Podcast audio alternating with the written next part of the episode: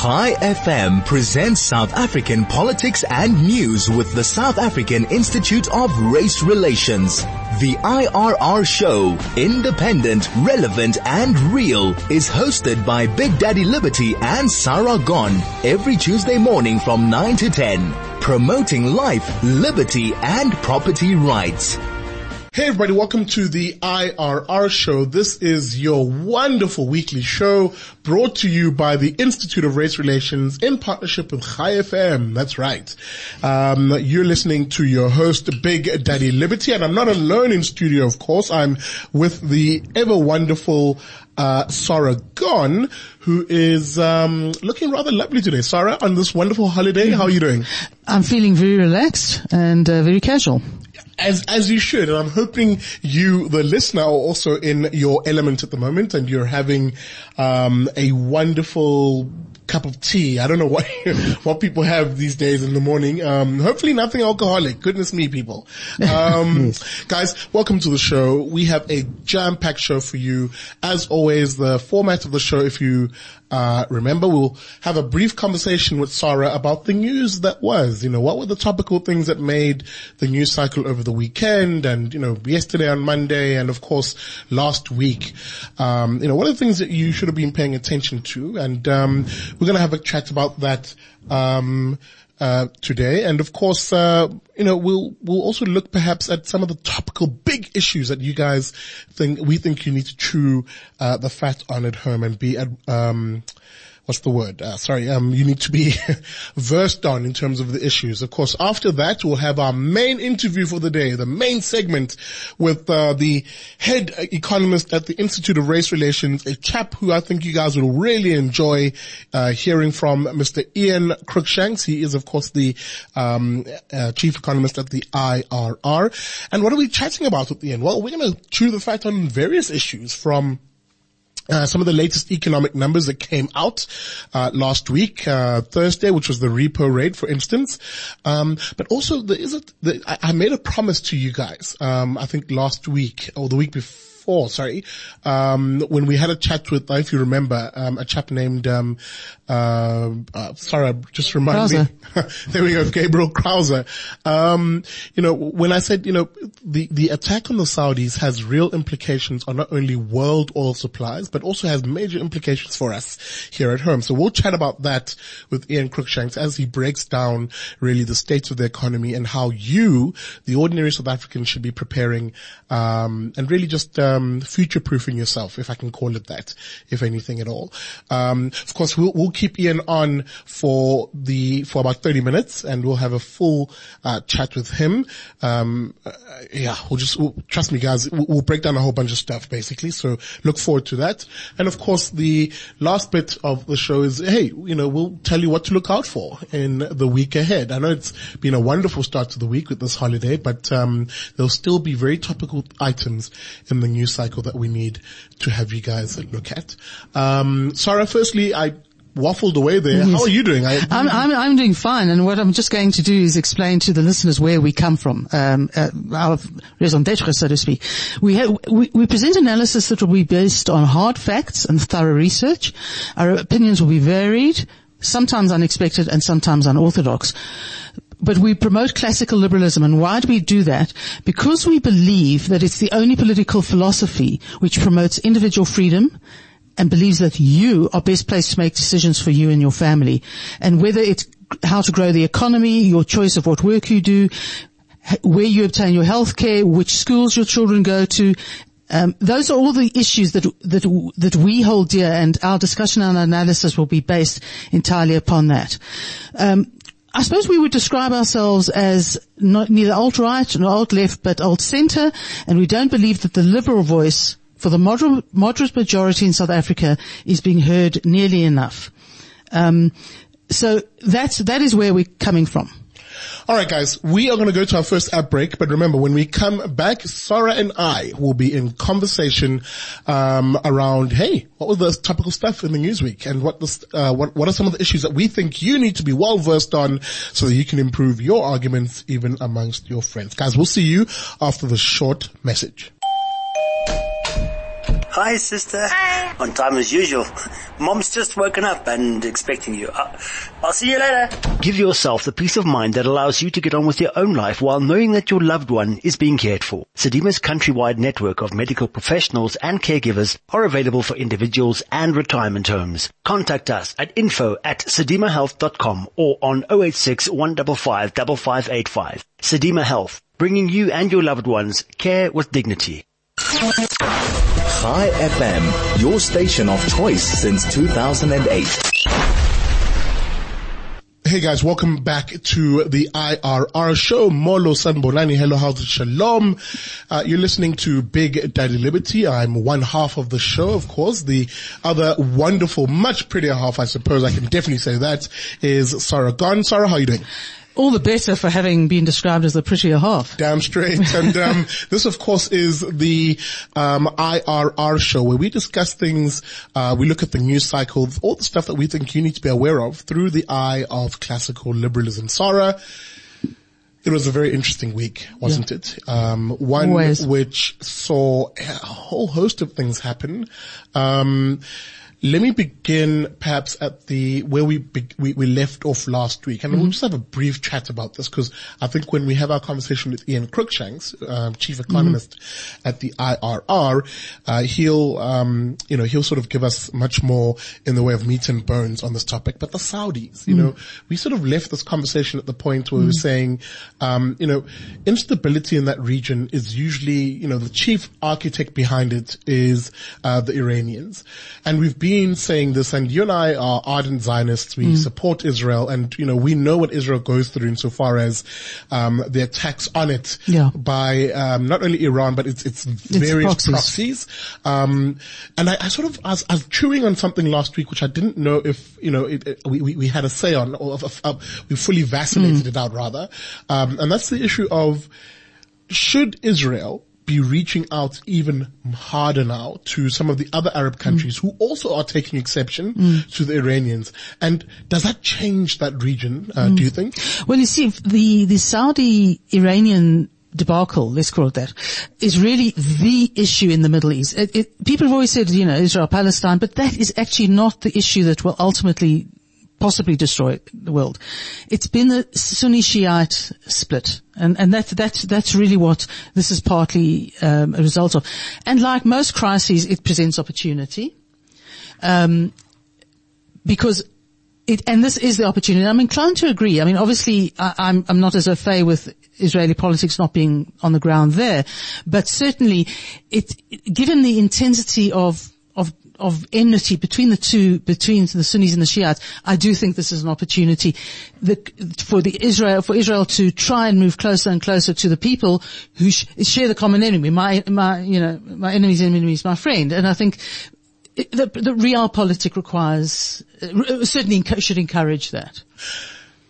with um and I want to I want to tie it in a little bit to the, the, the elections in Israel. And I'm, again, I'm also not an expert on this. I think we'll, we'll probably bring someone on to chat about these at some stage. But there's there seems to be just at a cursory sort of flyover view, quite a bit of instability.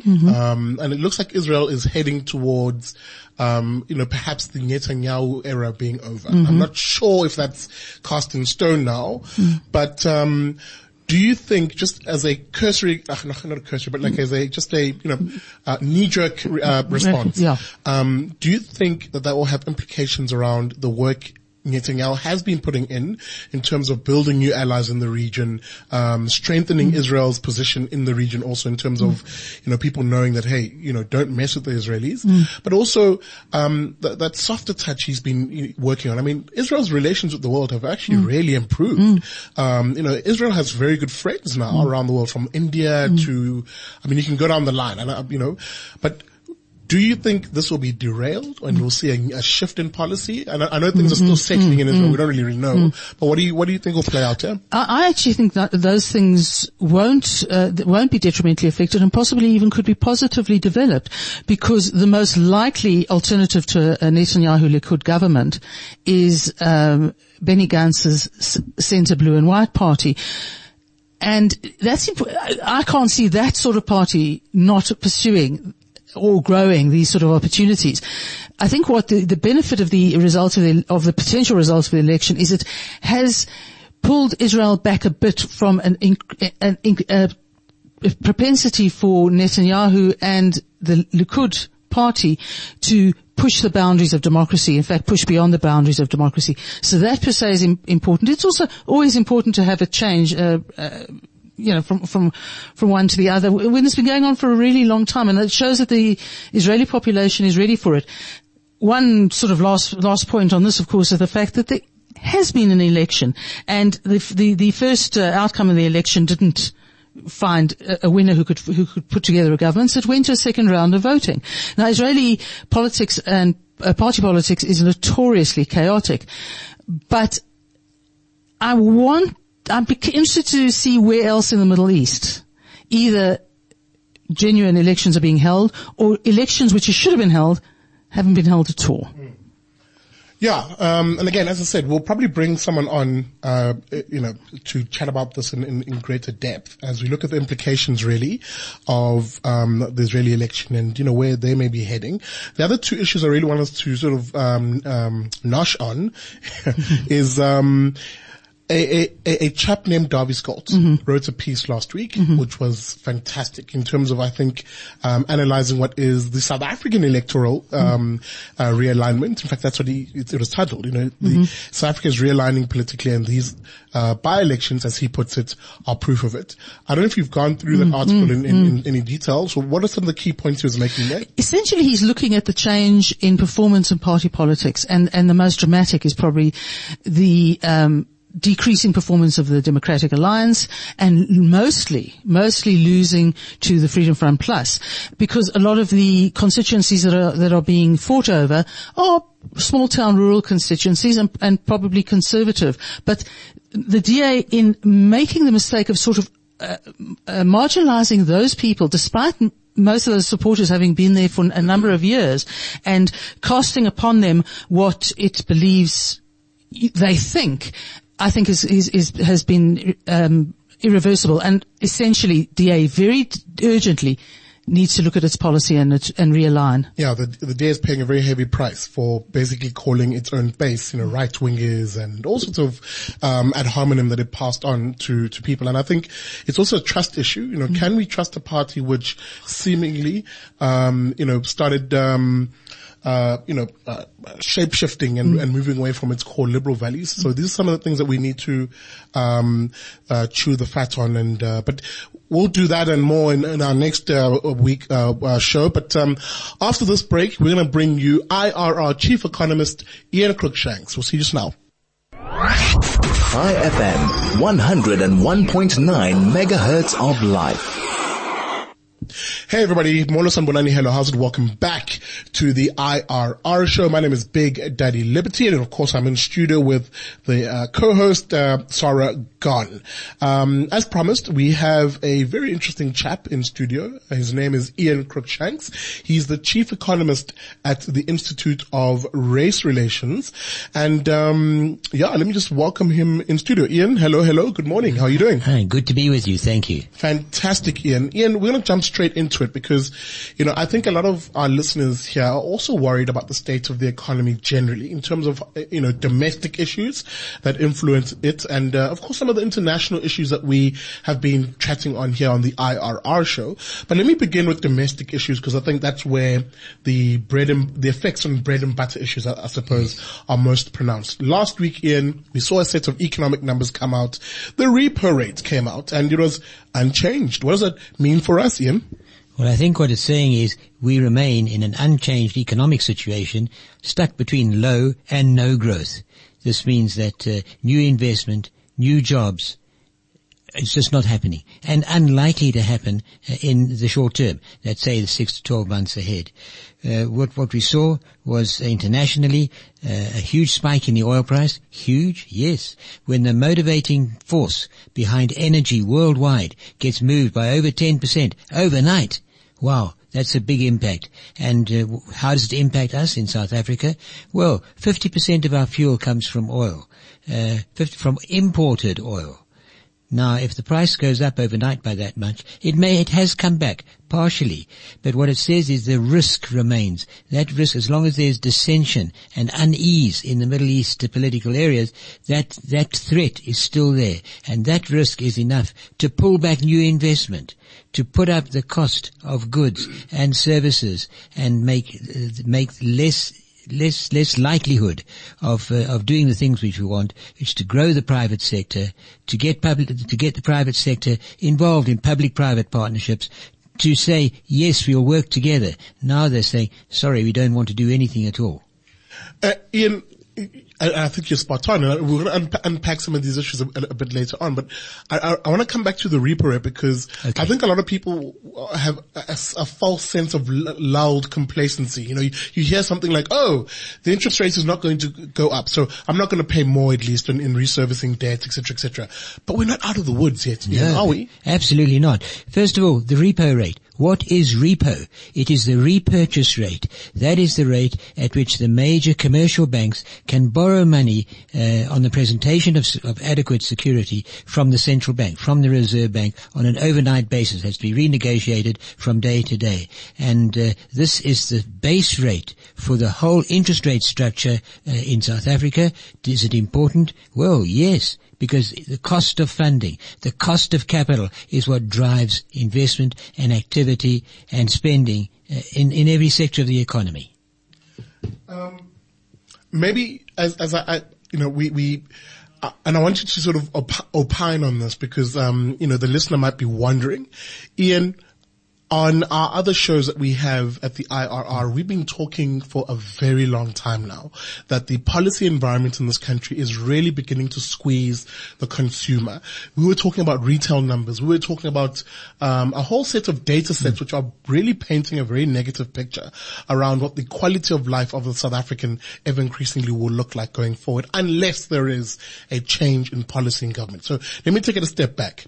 Some of the let's talk about some of the major sectors in in this country country. We, I know we got retail numbers last week. Um, yes. I don't know if you have those on you or you can remember yeah. them, but, um, talk to me about what some of the big industries that some of the larger employers in this country are going through.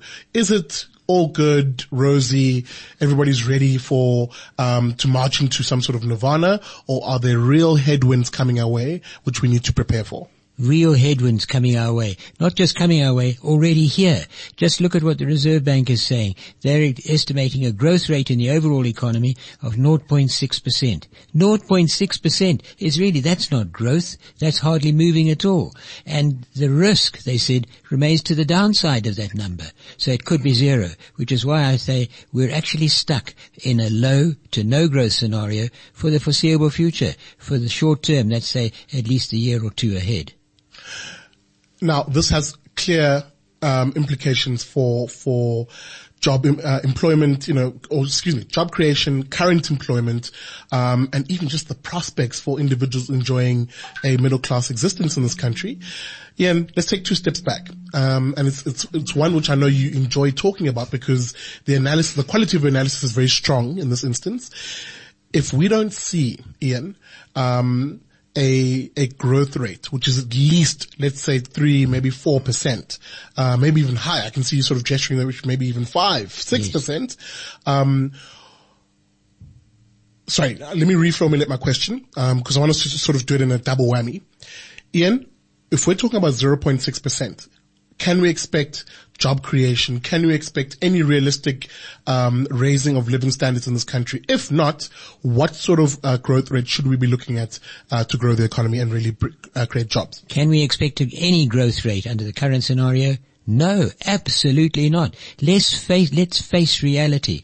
Uh, 60% of all economic activity is, is, is starts from uh, consumer spending there are fewer consumers who have the ability to spend because there are fewer jobs. We've got job destruction, not job creation.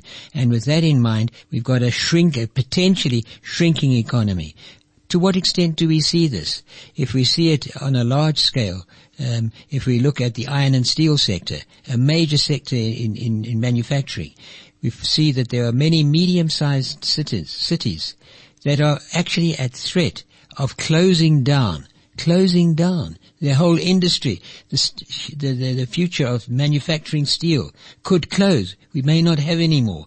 And if that happens, we will see thousands of people forced to vacate their own homes. This is a shockingly, potentially social explosion waiting to happen. And you, you're raising something that's been worrying me. And sorry, I'm going to bring you in um, on this just now, but uh, just maybe one more question from my side is Ian. His, what has been historically what some of the larger, um, excuse me, what has been historically some of the largest uh, jobs creating industries in this country have just completely almost been decimated. Mm. We talk manufacturing, we talk mining, um, and you're right. It's been almost the consumer end of things which has been propping us up for a very long time. That, of course, in the services um, industry, and of course the state, which has grown rather considerably. But this is unsustainable in yes. in, in, large terms, um, and we're not building a skills base. I think which can actually create the next uh, generation of types jobs. I mean, we often hear, for example, from the state that, oh, we're heading towards the fourth industrial revolution. Um, but we, I don't think we have the skills base that allows for this. Ian, talk to us about some of the, and I'm gonna, here's a direct question. Both manufacturing and mining have, um, uh, um, the, the, manufacturing the mining base in this country has eroded significantly because of policy primarily. It's almost been self-inflicted. Aside from, of course, you know, the international issues here and there.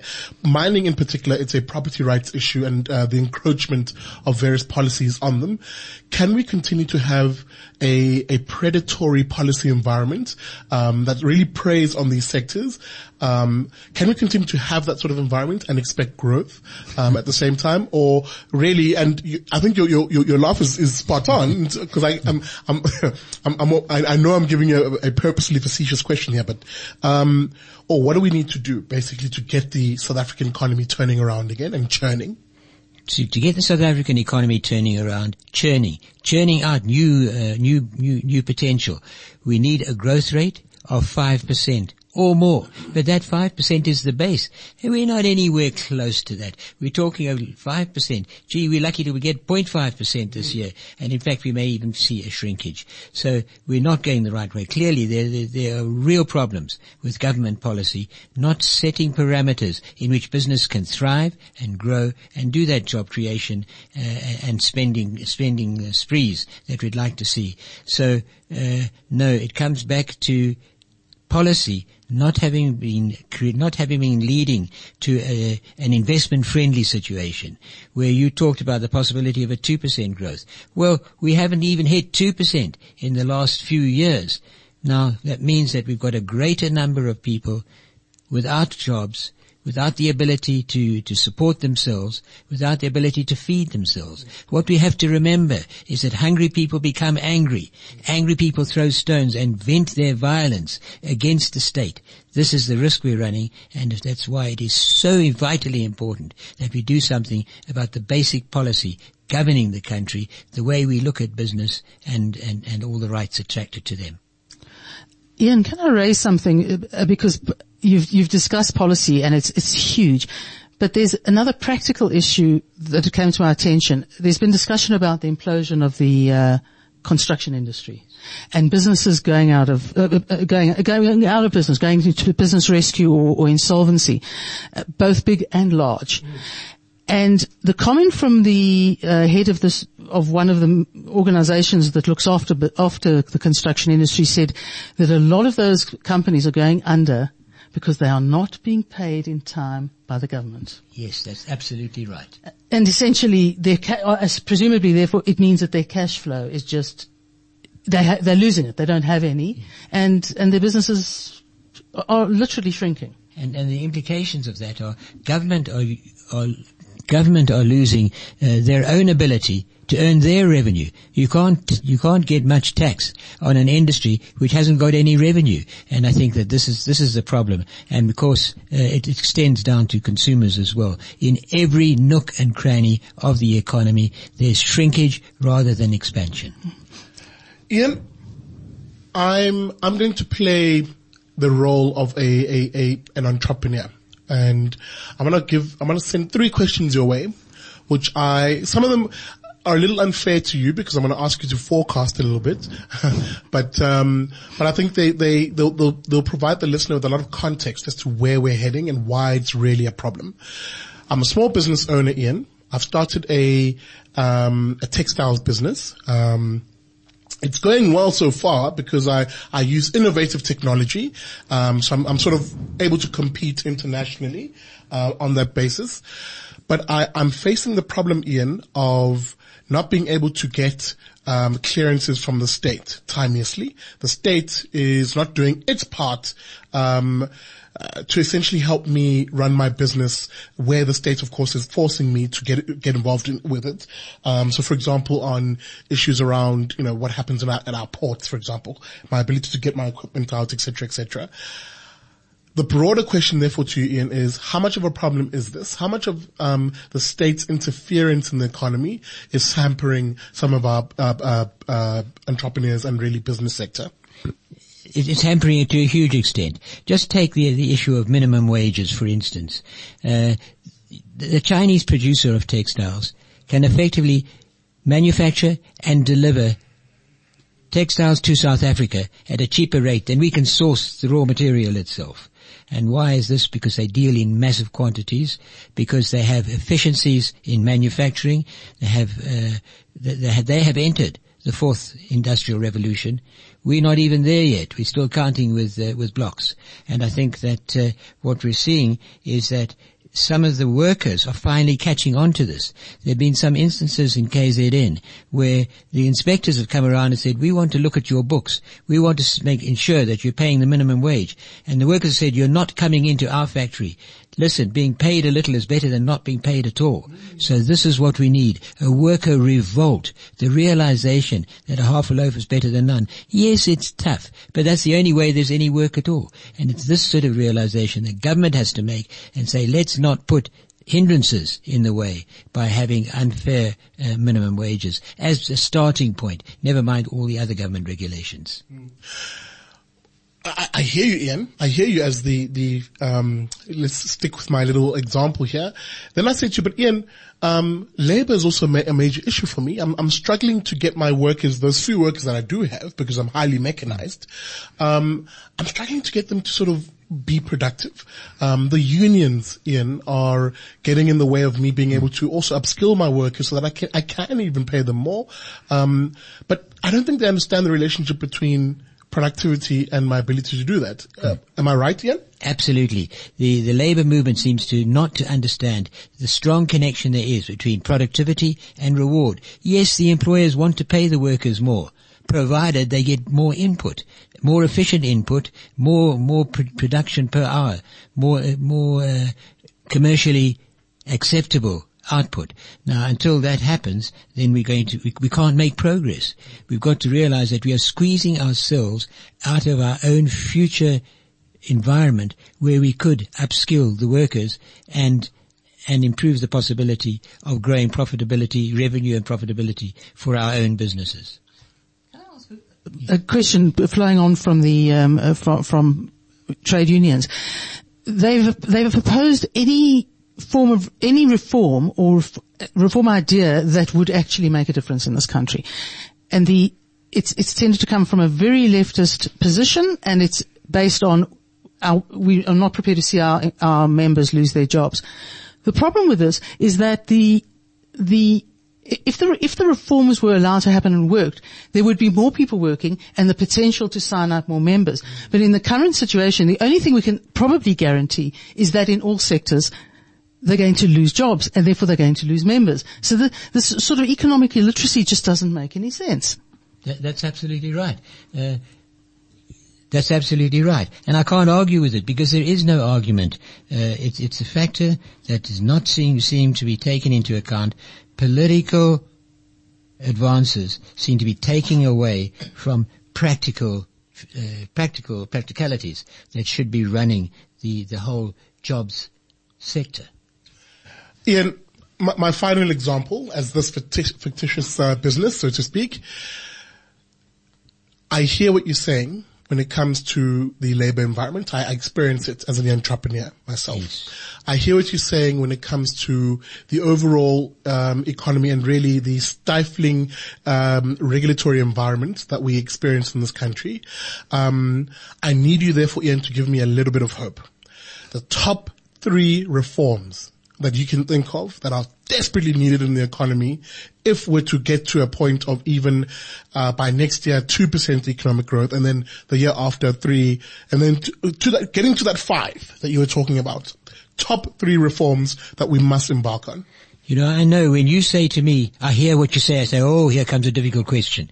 But, but, uh, the first thing is to allow the free expression of abilities, to allow somebody who wants to build a wall, build a room, to go ahead and do so.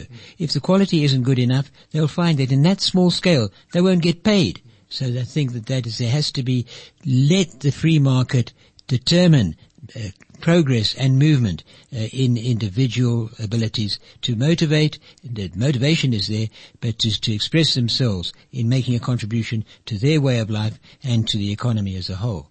I think that we then have to say the the the, uh, the access to credit, which can be done uh, through uh, land rights, through giving people the ability to to borrow against land. That uh, not everybody wants to take that land right and become a farmer. In fact, the majority don't. They want the money to do their own thing.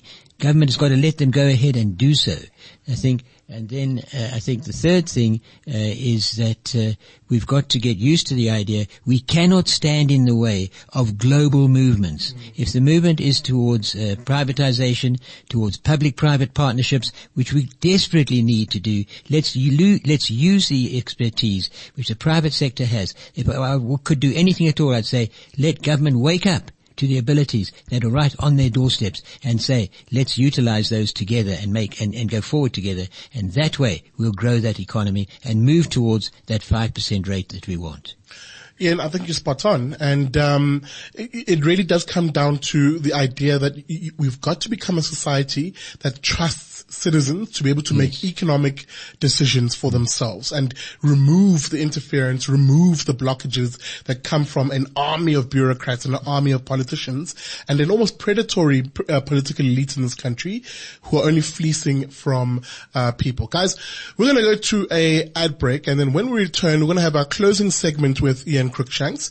Um, and um, we're going to look at more interventions I think that we can we can pass in order to get get our economy growing again. Guys, we'll see you after this short ad break. Chai FM, 101.9 megahertz of life.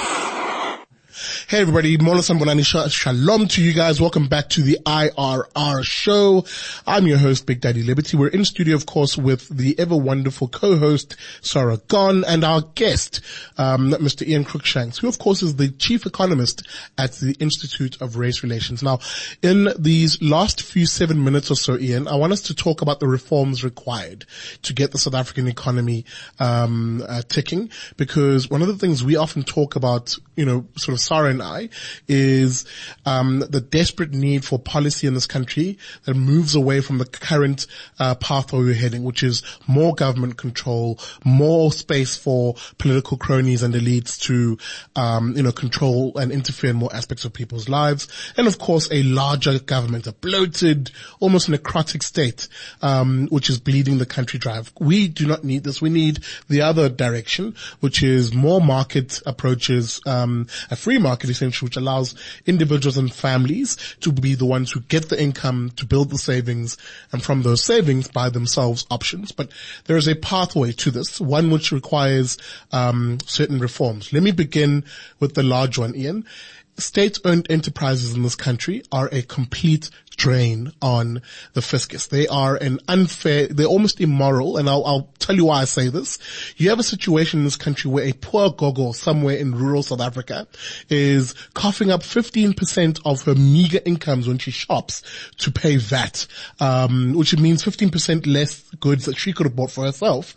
That 15%, the money that she sorely needs, may very well find itself being used to prop up SAA, um, something she'll never get to use in her life, um, a lifetime. Um, whereas I'm of the view that we need to be reforming SOEs, selling many of them off. Let's begin with the chief um, culprit, uh, Eskom.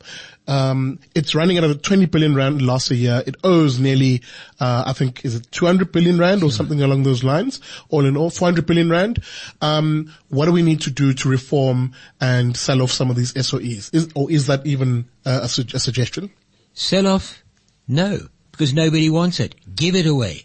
Give it away and guarantee the debt. That's about the only way we can do it. And what is this actually having? Let me give you an interview, uh, uh, an interview that we did with uh, the head of General Motors before they packed up and left. They said three things we want: security of assets, cost-effective electricity supply, and labor understanding productivity and reward. Cost-effective electricity supply.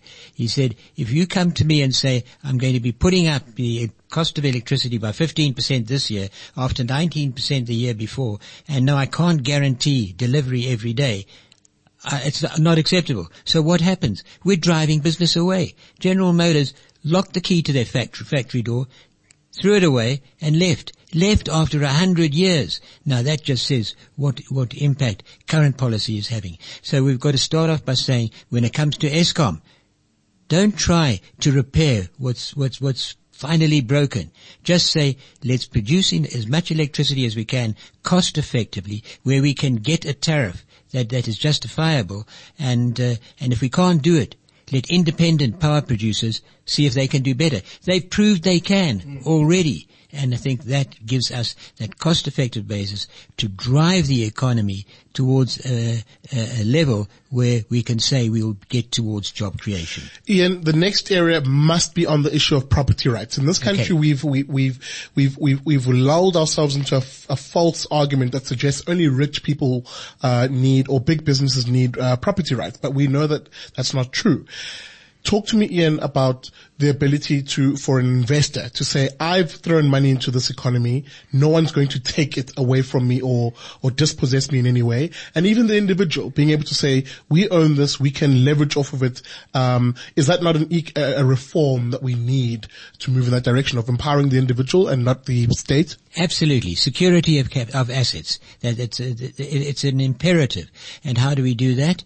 By giving people title to their land. It doesn't matter if it's if it's a quarter of an acre, a quarter of a hectare, whatever it is now. Uh, it must be a small plot where that has to be just services provided, water, sewage, electricity, that's all. Let the owner then build the house to his requirements according to his means. And if you have somebody who can lay a straight row of bricks, you can be quite sure that once he's done that, he'll do it on all four sides get enough tin or zinc to, to put a roof over his head. What have you given? A basic human right, basic to a decent habitation. And if as soon as the neighbor sees that, to say, wow, will you do one for me? Then we've got the, the, the movement towards job creation. Because in a moment, in, in, in another week, they'll want somebody to push the wheelbarrow, somebody to mix the dagha, to get the whole system going again. And his ability, allow the people to utilize their own abilities. If it falls down, business will stop. And that is it. The, the, the utilizers of that, that product will determine the quality that, that is there. And if, if it's powerful enough to get um, the poorest in our society Yes. getting uh, involved in, in some form of economic activity, then of course it secures the rights of the larger groupings, the, the big investors in this country, the guys who look at South Africa and go, we want to invest, but we're just not sure of the security of, of, of assets. Yes, I mean that is all important. What is what is interesting is uh, on on other services, for instance, let's just say education, which is really something we all, all all are close to. It's been proven in India that if you'll give the poorest people a coupon which says they now have got the right they didn't have to buy it. It got given with their tax return. They have got the right to spend it as a small contribution towards a teacher's salary. I think if that happens, then we'll find that there will be more interest in taking education as, as, as a way of life, as, as a way to improve the benefit to, to the majority, improve the lot of the majority, and that way we would say we're going to get the, the, the population moving in a more educated uh, uh, direction, and we're going to have a chance of getting towards the fringe of that fourth industrial revolution, which we're not even having, heading in that direction right now. Ian, I totally agree with you. And um, maybe as we wrap up, um, to you, the listener, please be aware that Ian Cruickshanks is going to be quite a regular voice on our show as we talk all things economics and uh, as we unpack other issues that really um, you know, affect the uh, the economy and really your place in it. Um, a bit of a rush show, but um, that's what happens when you're on radio. You know, time is never your friend. But um, yeah, Ian, thank you so much for joining us on the show. We really appreciate it, and uh, we look forward to having you back. It's been an honor to be with you. Thank you for your time. Fantastic, Sara. We'll see our listeners after this break as we wrap up the show. Chai FM, your station of choice since 2008. Hey guys, welcome back. And uh, as we look to close, guys, remember you can find us. Um, that is our IRR colleagues on the Daily Friend website. That's where we provide all the news, analysis, and opinion. Daily Friend website, of course, is www.dailyfriend.co.za. You'll find Ian Cruickshanks, Gabriel Crouse, all the voices that you've been hearing on the show providing analysis. And of course, um, you can uh, enjoy some of my content, Big Daddy Liberty um, by finding me on any of my social media platforms. That's Facebook, Twitter, um, and YouTube. Just search Big Daddy Liberty. And uh, this week, actually, I released a very interesting episode. I went, I hit the streets of Johannesburg uh, last week. Sorry, I hit the streets of Johannesburg, talking to ordinary people and asking them the question: Are you willing to give over your property and your savings, your your money? To a politician voluntarily?